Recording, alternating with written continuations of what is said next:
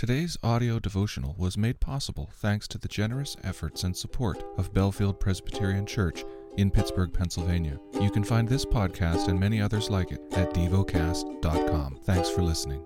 The lesson is from the book of Exodus. Chapter 23 You shall not spread a false report. You shall not join hands with a wicked man to be a malicious witness.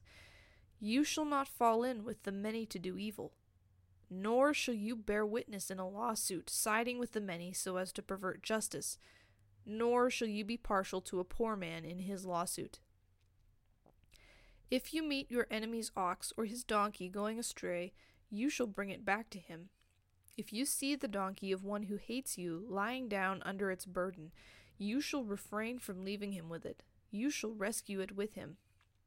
You shall not pervert the justice due to your poor in his lawsuit.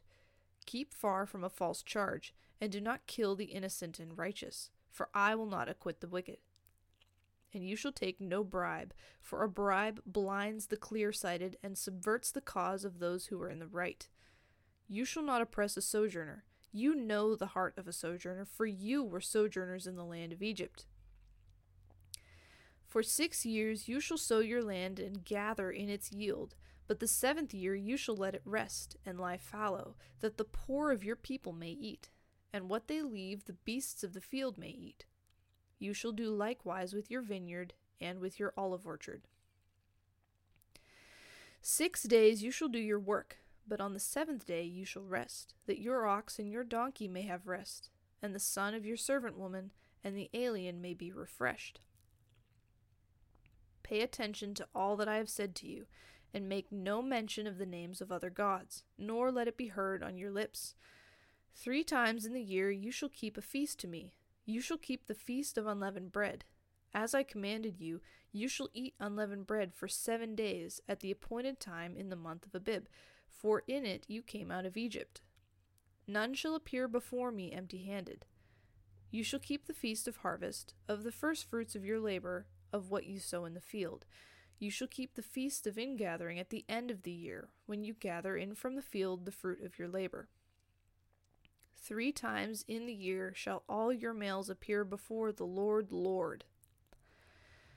You shall not offer the blood of my sacrifice with anything leavened, or let the fat of my feast remain until the morning.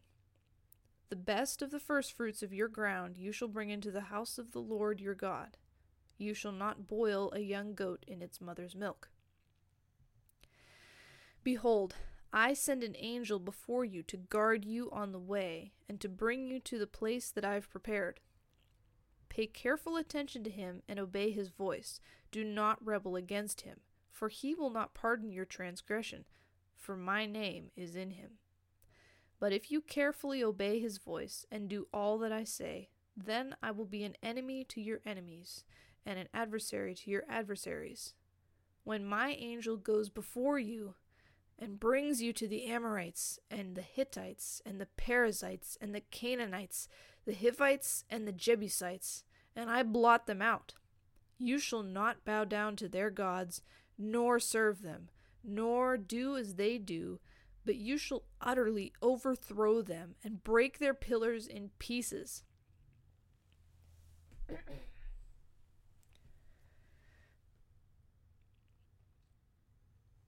You shall serve the Lord your God, and he will bless your bread and your water, and I will take sickness away from among you. None shall miscarry or be barren in your land. I will fulfill the number of your days. I will send my terror before you, and will throw into confusion all the people against whom you shall come, and I will make all your enemies turn their backs to you and I will send hornets before you, which shall drive out the Hivites, the Canaanites, and the Hittites from before you. I will not drive them out from before you in one year, lest the land become desolate, and the wild beasts multiply against you. Little by little I will drive them out from before you, until you have increased and possessed the land.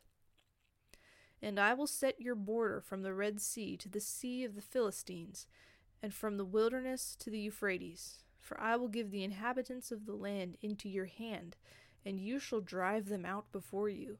You shall make no covenant with them and their gods.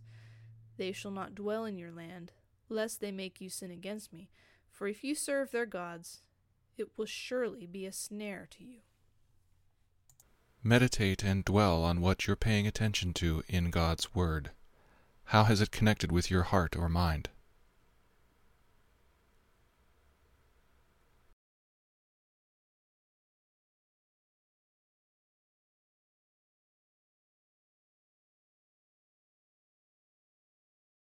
Pray to God freely about what has moved you today. Turn your thoughts to Him and enjoy His presence.